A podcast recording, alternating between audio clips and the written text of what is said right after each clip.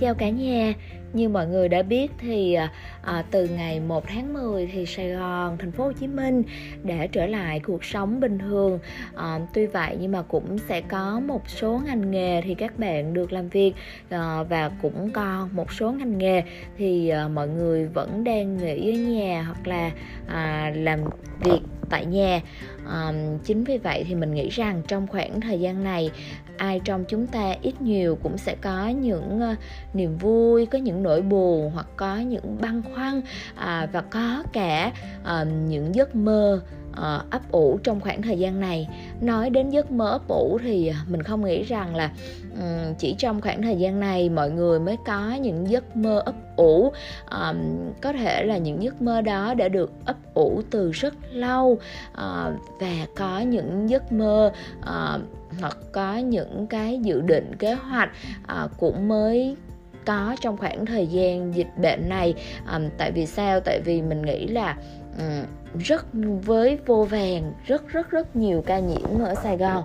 Thì uh, uh, mọi người hiện tại cũng đa phần nha mình thấy là xung quanh mình là rất nhiều người đã trải qua uh, ranh giới giữa sự sống và cái chết hoặc là trải qua những đau thương mất mát.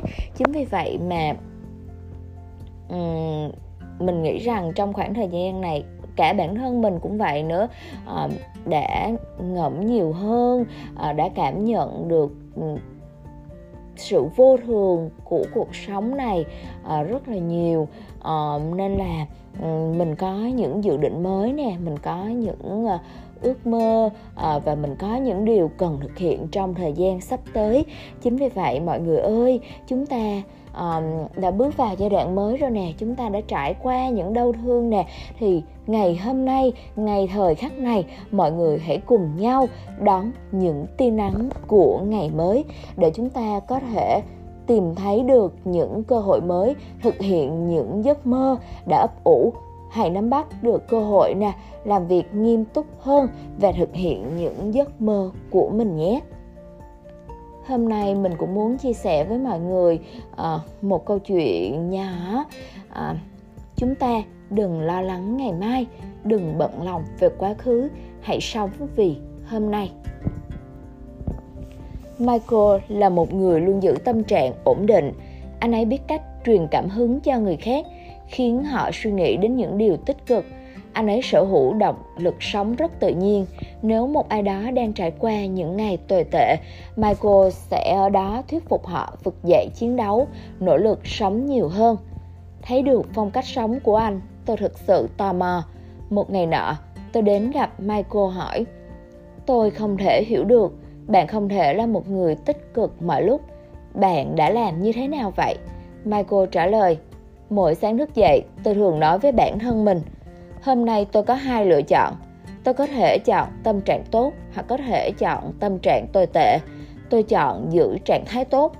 Mỗi khi có điều gì đó tồi tệ xảy ra, tôi có thể chọn trở thành nạn nhân hoặc tôi có thể chọn học hỏi từ nó. Tôi chọn học hỏi từ nó. Mỗi khi có ai đó phàn nàn tôi có thể chọn chấp nhận lời phàn nàn của họ, hoặc tôi có thể chỉ ra mặt tích cực của cuộc sống. Tôi chọn mặt tích cực của cuộc sống. Vâng điều đó không hề dễ dàng. Tôi nói, đúng vậy, cuộc sống là những sự lựa chọn. Khi bạn loại bỏ tất cả những thứ linh tinh, mọi tình huống là một sự lựa chọn. Bạn chọn cách phản ứng với các tình huống. Bạn chọn cách mọi người ảnh hưởng đến tâm trạng của bạn. Bạn chọn tâm trạng tốt hoặc có thể là chọn một tâm trạng tồi tệ. Đó là sự lựa chọn của bạn. Tôi đã suy nghĩ về những gì michael nói. Ngay sau đó, tôi rời khỏi vị trí công việc đang làm thuê để bắt đầu kinh doanh riêng. Chúng tôi mất liên lạc, nhưng tôi thường suy nghĩ về anh ấy khi tôi đưa ra những lựa chọn trong cuộc sống. Vài năm sau, tôi nghe nói Michael bị tai nạn nghiêm trọng.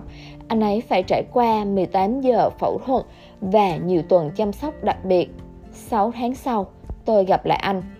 Khi tôi hỏi anh thế nào, anh ấy trả lời, nếu tôi tốt hơn, tôi sẽ là người anh em sinh đôi của chính mình. Bạn có muốn nhìn thấy vết sẹo của tôi không? Tôi từ chối, nhưng tôi đã hỏi anh về những gì đã đi qua tâm trí anh khi vụ tai nạn xảy ra.